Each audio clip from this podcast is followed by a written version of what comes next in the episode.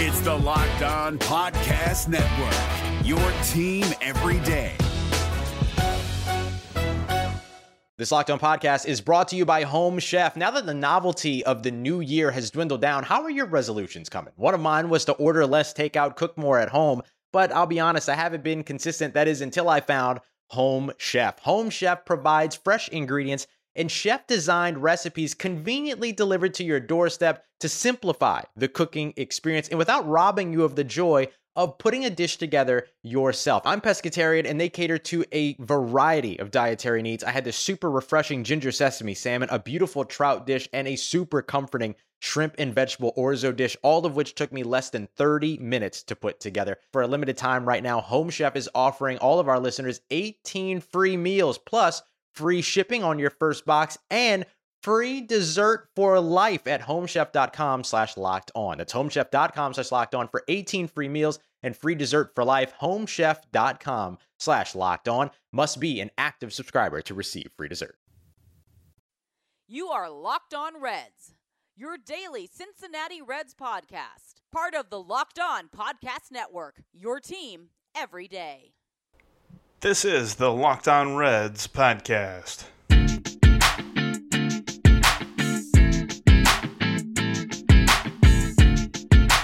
I'm your host, your cheap seat crony, your bench jockey with a beer. My name is Jeff Carr, bringing you the Reds every day.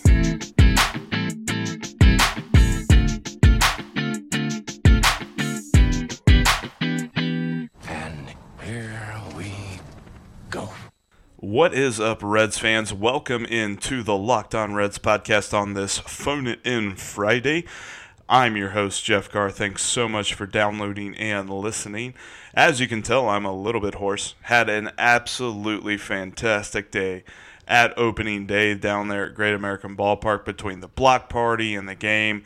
I mean, it started off with a bang at the block party. I was over by the photo booth with a couple of people, and sure enough, there were two Pirates fans who decided to get engaged as, you know, the boyfriend went down on one knee and proposed to his girlfriend in front of a wall of Reds stuff. So I, I don't know if that's how they drew it up, but hey, whatever. She said yes. Good for them. They got engaged on the same day that the Pirates lost to the Reds on opening day. Couldn't have been happier about that. The Reds won five to three in a heck of a game. The whole team just looked loose, looked like they were having fun, and looked like they enjoyed baseball. The Derek Dietrich led Cincinnati Reds as Dietrich hit a three run home run in the seventh to cap off a four run rally that ultimately gave the Reds the win. Just an awesome day, awesome game all around. The weather was beautiful, and you know, the game was good, so that's why my voice sounds like it is a little bit deeper. So, we're going to jump in to our interview with Joel Luckhaupt. I just wanted to recap opening day real fast. I enjoyed this conversation a lot. I think you will too. Joel is the statistician for the Fox Sports Ohio broadcast. He also does a couple of other things for them, but that's kind of his main title. Had a really good talk with him about the numbers and then also about kind of how he got to where he is. So, hope you enjoy it. Here we go. Alrighty, so for today's Phone It In Friday, we have a very special guest on the podcast today.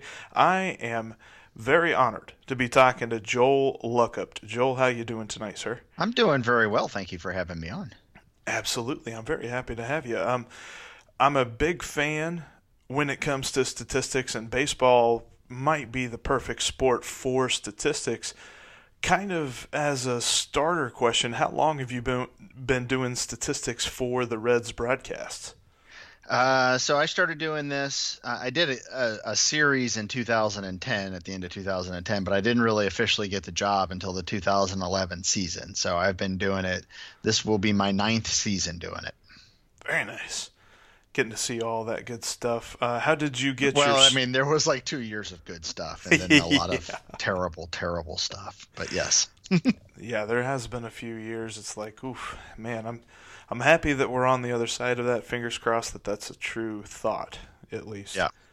Yeah. Uh, what was the first step that got you where you are now? oh, it, it, probably. So I started blogging Um, I started a blog that I called the Great American Reds blog back in 2005, I think it was. Yeah.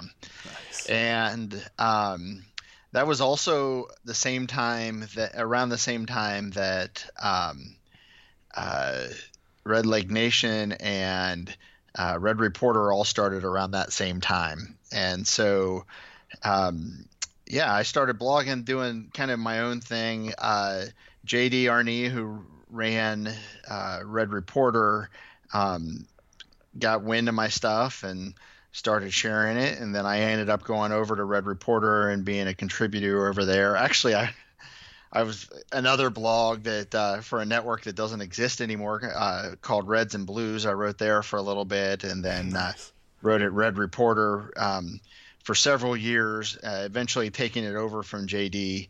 Uh, for uh, actually, I took it over from somebody who took it over from JD for a few um, for a couple years, and then I left there in 2010 to because um, I started I wrote a book I wrote a book about the 1990 uh, wire to wire team with I wrote that with John Erardi. Uh, you can check it out on Amazon. It's called Wire to Wire Reds. Uh, nice. Am I allowed to plug my stuff? That's oh, absolutely. Yeah, yeah, I'm just kidding. I'm just no, kidding. run it, man, um, run it. and and through doing that book, I uh, met a lot of people. Um, got introduced to some people in the broadcast booth and unfortunately, uh, so at the time, um, the person that did my job was Mark Wagner, known as Daddy Wags, and he'd been doing it for a couple decades, I think. Um, and uh, unfortunately, he passed away suddenly towards the end of the 2010 season. And uh, a couple people knew me uh, through the work that I had done on the blog. Um, actually, I uh, one of the most significant things that I had done at the blog was I had interviewed Nick Krall way back before he, you know, when he was just, um, I don't even think he was a director at that. He might have been a director at that point, but uh, you know, he eventually went on to become the Reds general manager. But I had interviewed him, and so he and I corresponded quite a bit. And I think Chris Welsh had actually asked him whether or not uh, he knew of anybody that would be willing to do the job, and he and Nick had recommended me. Um, so I went in and talked to the guys there in the booth, and it was a good fit. I, um, you know, I I would have liked it to be have been under better circumstances, but uh, I was fortunate enough to be in the right place at the right time uh, to be able to take the job. Nice. That almost sounds kind of Game of Thronesy a little bit. I just got done I, watching. I, I had nothing to do with his death.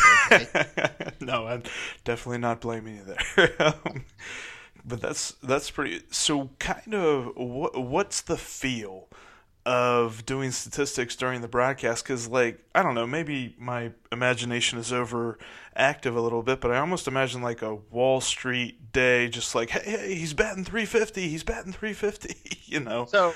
Okay, so a lot of the base stats, uh, the the announcers are already prepared with that stuff, so they know a lot of the um, the the Reds provide a stat pack mm-hmm. on a daily basis. Uh, they also do research on their own um, where they look up you know how players hit in certain situations. So a lot of the things like how a player hits with runners in scoring position i don't have to provide them that kind of stuff. Mm-hmm. they already know all of that. Um, so really my job is twofold and the the really basic part of my job is that i communicate with the uh, video truck because they're under down in the bowels of the stadium and can't see what's going on on the field except for if a camera is showing it. So I communicate with the graphics people in the truck and let them know, you know, where runners have advanced on bases. Um, you know, if there's a, a, batter in the on deck circle, a pinch hitter in the on deck circle, uh, if somebody's warming up in the bullpens, uh, um, and they're not, they they do have cameras down in the bullpens to be able to see that. But if they can't see into the bullpen, I try to uh, get that information for them as to who's warming up in the bullpen.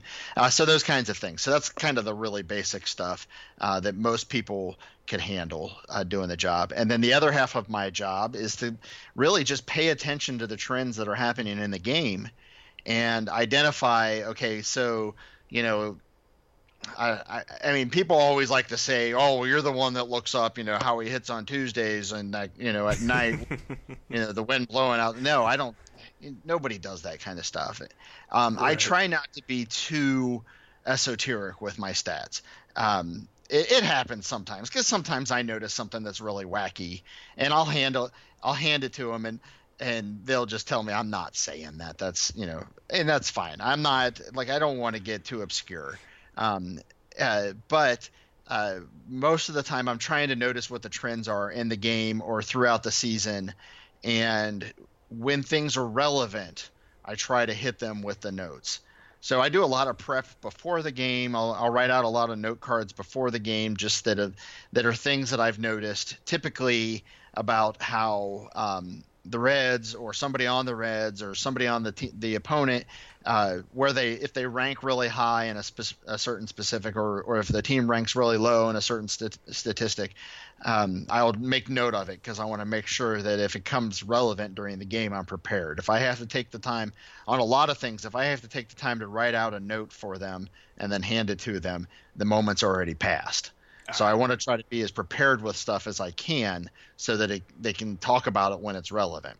Uh, sometimes that's not possible. Sometimes wacky things happen during a game, and uh, so then the other the other thing I'm doing a lot is something weird will happen during the game um, you know, something just, you know, my, my favorite example that I always like to do is in 2011, in a game in 2011, mm-hmm. Miguel Cairo batted twice in an inning. He led off the inning as a pinch hitter and then batted later on in the inning. Uh, mm-hmm. Uh, had two at bats. He saw 12 pitches in those two at bats and didn't swing at a single one of them. Uh, he walked his first uh, plate appearance. I said about he walked his first plate appearance on a three-two mm-hmm. count and then he struck out in his second plate appearance on a 3-2 count and didn't swing at a single pitch the entire inning. So I spent a good inning there trying to figure out if anybody had ever seen that many pitches in an inning and not swung. Mm-hmm. And uh, and actually as, as far as far back as data goes, which is to 1988 for pitches, as far back as data goes, um, nobody had ever seen more than 11 pitches in an inning without swinging once. And so, you know, that was one of those, eh, that's one of those just like weird things that it's like, well, okay, we've got to mention that because it's just so weird. Uh, it's one of those things that, and by that point, the game was a blowout. So they'll talk about that kind of stuff. But if it was a two to one game and I gave them something like that, they may be like, this isn't relevant right now. So we're sure. not going to talk. Um, so that's kind of what I'm trying to do though when I do all this stuff is I'm trying to balance – uh, trying to put some some interesting deep factoids out out there um, as opposed to making sure I'm giving them stuff that's relevant. So I spend a lot of time really just listening to what they're talking about. And what I'll do a lot of times, if they bring up a, a guy's name, I'll immediately go to his uh, baseball reference page mm-hmm. and I'll start just looking through the numbers and paying attention to what they're saying as best I can um, and then if they say something and I, you know, you know, I'm like, oh, this is this number's relevant to what they're talking about. I will write it down, or I'll if it if it's happening too quick, I may I may tap Tom on the shoulder and point, you know, to what I've got up on the screen and say, hey, check this out, you know, kind of thing. Do you ever hand them a note or statistics and they kind of give you a look like cross-eyed, like really? Yeah, yeah. Uh, it, not not regularly, but they're um, I'll get you know I'll get a look. I mean, Tom specifically will like I'll give him something. Now he, out of all the announcers that I work with, he reads the most of what I give him. Okay. Um, but there will be times when he'll look at it and then he'll just look at me and you know kind of out of the side of his eye and just be like, no, you know that, that's too far out there. So, sure. yeah. How often and you saying that you'd monitor like the game trends and stuff like that. How often after a guy hits maybe his second home run in the game do you look up and say, okay, um, how often has he hit three and has he ever hit four and all that good stuff? Well, typically with a guy hitting multiple home runs, now um, the Reds the Reds will uh, announce over the speaker how many times he's hit multiple home runs that season and in his career. Mm-hmm. Uh, so I don't like unless I'm not in the middle of something, I don't go looking for that right away. But if it's somebody, especially if it's either somebody that I know has hit three home runs before, I'm I might go look at it then, or at least you know make a note to, in my mind to hey before he comes up again, look that up, um, depending on what's going on in the game. Uh, I I will look for somebody that maybe doesn't necessarily hit multiple home runs in a game all that often. Um, you know, somebody like Jose Peraza or somebody like that. Uh, I may go and look right away so that they have that information as quickly as possible, so they don't have to wait for the Reds to announce it because it does take. You know, the Reds media guys are pretty quick, but it still takes you know maybe a minute or two, and it may be not relevant in the broadcast by the time that happens. So.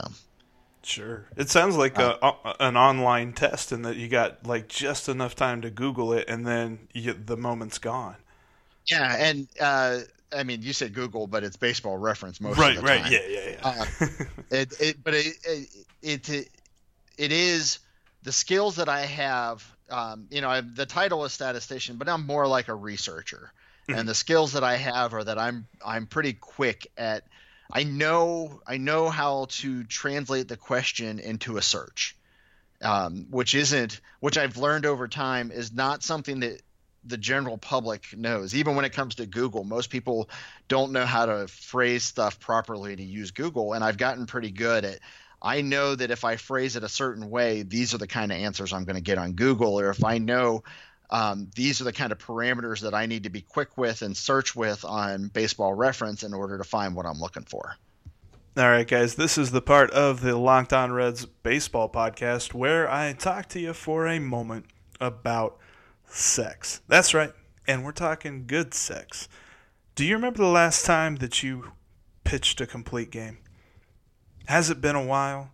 Are you just getting to that quality start right now? I've got a solution Blue Chew. Blue Chew is a chewable tablet that has the same active ingredient as Viagra, except it is much more fast acting since it's a chewable. Now, through this special offer, you can go to bluechew.com and enter the promo code MLB for this introductory offer. You get a free shipment of Blue Chew. You just pay $5 in shipping and you can have it sent to you.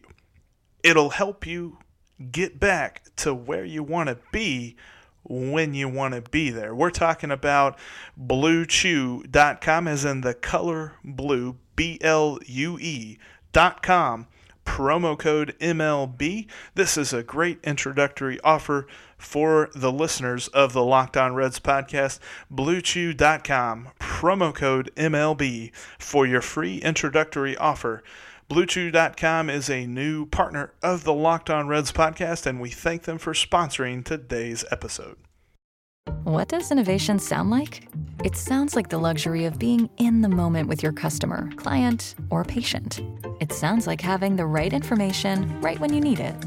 It sounds like being at your best for your customers and your business. Thanks to Hyland's intelligent content solutions that improve digital processes, innovators everywhere are able to do their thing better, whatever that thing is. Now, who doesn't like the sound of that? Hyland, for innovators everywhere, visit hyland.com. Is it something like you could almost and and this is mostly even just for my own edification, but um, is it something like you could type into the search like who's got the best batting average with two strikes with runners in scoring position on the Reds, or is it more Well, broader okay, than that? So we'll we'll do that example right there. If I wanted to find that, if I needed to find that right away, well, that's a two-part split on Baseball Reference. And right now, Baseball Reference does not give you the option to look at at two dimensions on the split. You can only look at one or the other. Except you can go into what's called the event finder on on the index or on the play index. Mm-hmm. And so if you go into the event finder, you can actually filter then two strike at bats and runners in scoring position at bats. And I could pull that up. Now, I would be hesitant to pull something like that up simply because that to me is too granular. Sure. Um, but it's possible, you know, if the Reds have had in that game, for instance, say they've had three or four at bat or three or four hits with two strikes and runners in scoring position. So that would be a trend, for instance. I may go and look, okay, you know, this is the story of this game. So I'm balancing that. You know, I'm as a blogger, I was a lot of times doing analytics. You know, I was trying to uh, analyze what was happening. In my position, I'm it's more about getting information that's relevant to the story of the game. Mm-hmm. So I know a lot of people hate the matchup data, and I get that. Um, matchup data can be useful in creating a story, which is what the announcers are trying to do. They are not trying to say Joey Votto versus uh, Max Scherzer uh, is, you know, this means that Joey Votto is going to get a hit because he's six for ten against Max Scherzer. I don't right. know what he is, but uh, that's not what they're trying to say. They're trying to say these two have faced each other this many times, so there there is this level of familiarity between the two of them, and Joey has gotten, you know, he's had success. So uh, the, to me that is relevant to the story because those two players know that when they go to face each other. They know where that success has been. It it does not mean that Joey Votto is going to hit a home run this time because the last two times he faced this pitcher he did. Uh, he did the same. And so I think there's some confusion. Now some of that is because of the way that the announcers tend to talk. They tend to talk as if the 6 for 10 is relevant. and really what it's relevant to the story. It's not relevant to what's going to happen in this at bat. Does that make sense? Oh yeah absolutely. Because that's one of those things like I, I, always love looking at the deeper things and that's even one of the things that fangraphs first points out whenever you're looking at you know uh, pitch type uh, what's it uh, weighted runs against like pitch type and stuff like that i'm still learning all that different yeah. stuff but um, and they say this isn't predictive. This is just what they've done. Like, don't take this as a predictive stat. But I do, I do always find it cool. And then, you know, if a guy, you know, if Joey like, you know, Jameson Taillon comes up and Joey's like 0 for 13 against him, I'm like, oh well, he's totally getting a hit. He's due. Right. so, well, I mean, and that's you know that's one side of the coin, and the other side of the coin is that he can't figure this guy out. You know, so right. and, and everybody knows that um, I think intrinsically, you know. Now, where the challenge is is if if you're trying to figure out why somebody was pinch hit for somebody else, well, a lot of times matchup data is relevant for possibly why the manager made the decision he made. And so they may talk about that as a predictive thing, but that's more just trying to understand what the manager is thinking. Um, and you hope that a manager isn't doing something because of 10 at bats. But then, you know, Juan Castro pinch hit for Josh Hamilton because of two at bats. So, you know, whatever. That was that was what was on the top of my mind whenever you mentioned that. I was like, I, I think they just saw that, you know, he had an angel right behind him or something. So, um, kind of looking at, uh, oh, just lost it. Where was it? Okay kind of looking at some statistics for the Reds and when it comes to this season, what is your favorite? I kind of I kind of use that loosely, but what what's your favorite statistic to determine the value of a hitter? Um. Well, I mean, if you really if you really want to under understand compare comparing hitters to you know each other uh, weighted runs created plus is probably the best we have right now because it it properly values the events of the game. So it differentiates between home runs, singles, and walks, and and values them in the in the terms of the runs that they tend to create. Um, and it adjusts for uh, the the park that the that the player plays in. Um, and and so I think that if you want to look at one number, if if you feel like it's necessary for you to look at one number to be able to determine a player's offensive value, that's where you start. Now, that being said, I rarely like if you follow me on Twitter, I rarely tweet out weighted runs created plus. Mm-hmm. Partly because the general public does not understand it and there are there are certain people that will reject it simply because they don't understand it and and I get that And so I try to, it's always been my goal to communicate to people in the terms that they understand and still try to make the case, um, the, the case for where, where the facts lead. And so typically I, um, if I if I tweet out something, I'm typically tweeting out uh, the slash lines, batting average, on base percentage, and slugging percentage, because uh, outside of adjusting for the ballpark, which is is not what happens in those slash line. It does not happen in those slash lines, and I think is important, um, but uh, is hard sometimes to communicate to people. Uh, besides that, there's not enough of a difference between the underlying numbers of um, weighted runs created plus and the slash line, and I think more people understand the slash line in general. So uh, if I'm trying to communicate something to somebody, I may stick to just doing the slash line simply because I'm I'm more likely to to reach a wider audience uh, with those numbers than I am if I do weighted runs created plus or or even OPS plus, um, which is you know a little less solid than weighted runs created plus, but it's not again there's not enough of a difference there. You know you're you're arguing over single points here and there more than anything. So um, uh, that's why I typically just stick to the slash lines because I know, and that's really that's something that this job has taught me mm-hmm. is that um, if you if you tell it if you keep yelling at people and telling them war and you keep telling them uh, weighted runs created plus, they're just going to ignore your argument. Um, you sometimes you have to bring it to the level that they're willing to move to uh, in order to convince them, and so uh, that's typically why I try to stay in that realm. That makes sense. And then on the pitching side, does that do you lean more toward quality start, or where do you go there? Um, I uh, pitching wise. That was more of a bait question. I know you. I know. Well, pitching, pitching is pitching so entangled with defense that sometimes it's hard sure. to really really clearly quantify a pitcher.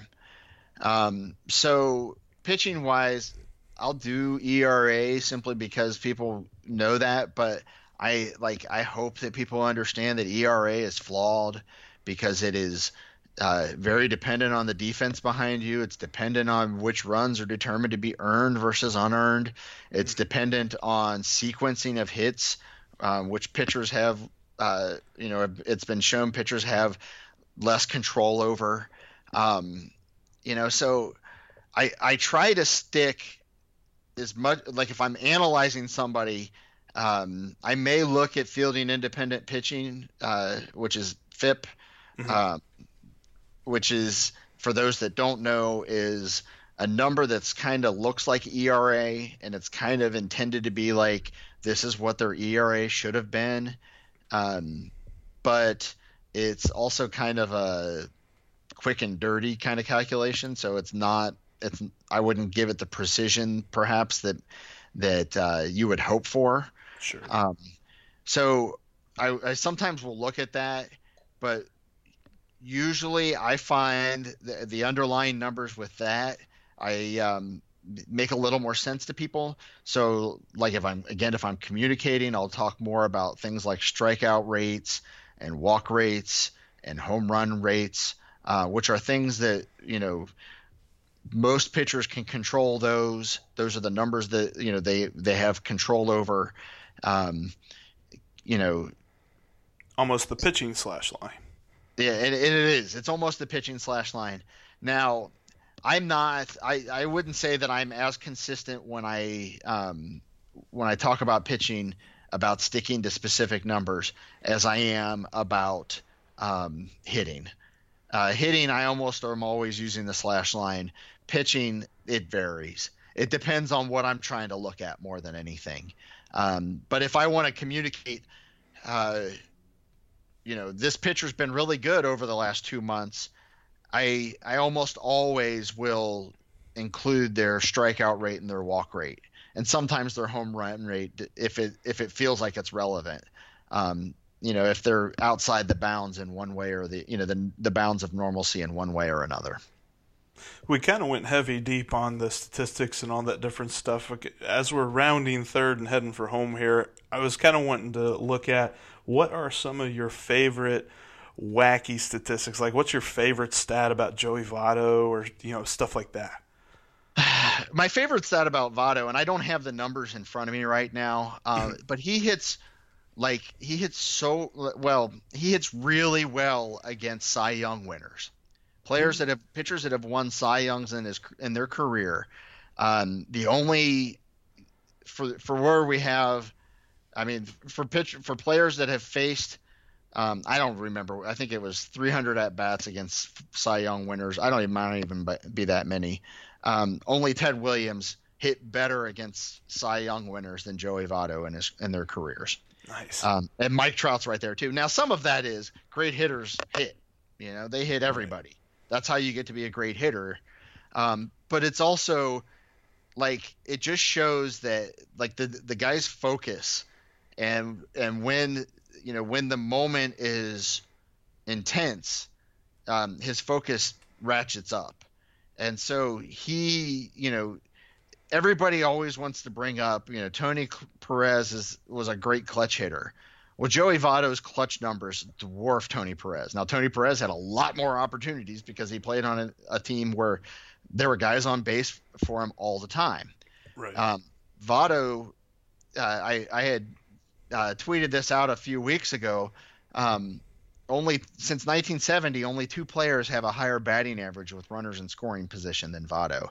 Uh, and it's Tony Gwynn and Rod Carew, who are both Hall of Famers and both high batting average guys. Now Votto's a high batting average guy, which he doesn't get a lot of credit for. Mm-hmm. Um, but he's even his his career batting average is 311. I think his career batting average with runners in scoring position is 332.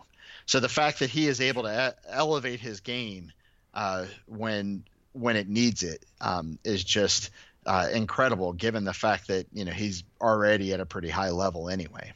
But I thought he took too many walks. Well, and, and so here's the caveat to to that batting average number.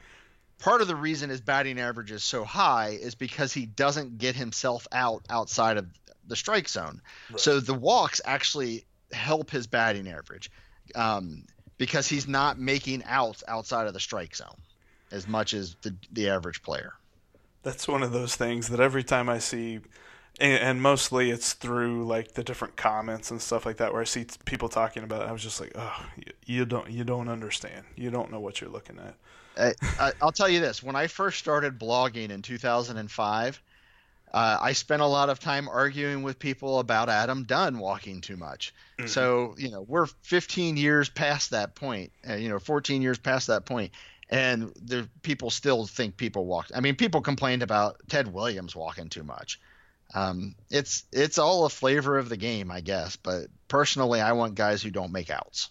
Well, hey Joel, I really appreciate your time, sir. Thank you so much for talking with me today. Um, definitely, like he mentioned earlier on, definitely go check out the book Wire to Wire. It is a great book. I've seen it myself, so I, I very much enjoyed it. Um, I didn't have a problem at all with you plugging it there. So. Um, but I really appreciate you coming on. No problem. Thanks for having me on. Kind of a little bit of a different interview there, as me and Joel sort of talked more about, sh- you know, shop for baseball statistics rather than actual like news stuff or anything like that. But I really enjoyed it, and I hope you did too. Hope you found it informational. I thought that he did a great job of explaining, you know, weighted runs created plus and different things like that. But that'll be all for today's episode. And in fact, that ends up the week for us as opening day was yesterday. We also have more baseball this weekend. The season is here. We will be rolling right along. We've got the Pirates series ending up this weekend. We got Sonny Gray on Saturday and Tanner Roark on Sunday. So get excited, Reds fans. Get ready to watch it. I'm going to be down at the ballpark on Saturday, maybe on Sunday as well. We'll see what happens there. But then we'll get you right back set for the next series on Monday. Be excited about that, Reds fans. Thanks for tuning in to the Locked On Reds podcast, your only daily podcast for the Cincinnati Reds. Make sure you subscribe on iTunes, Spotify, Google Play, Stitcher, and Himalaya. The best and easiest way to get the podcast delivered to you each and every morning. Also, make sure to check us out on social media at Locked On Reds and at Jeff Carr with three F's, and look us up at lockedonreds.com. So, everyone, have a great weekend. Go Red Legs, and we'll talk to you on Monday. Hey, Prime members, you can listen to this Locked On podcast ad free on Amazon Music. Download the Amazon Music app today.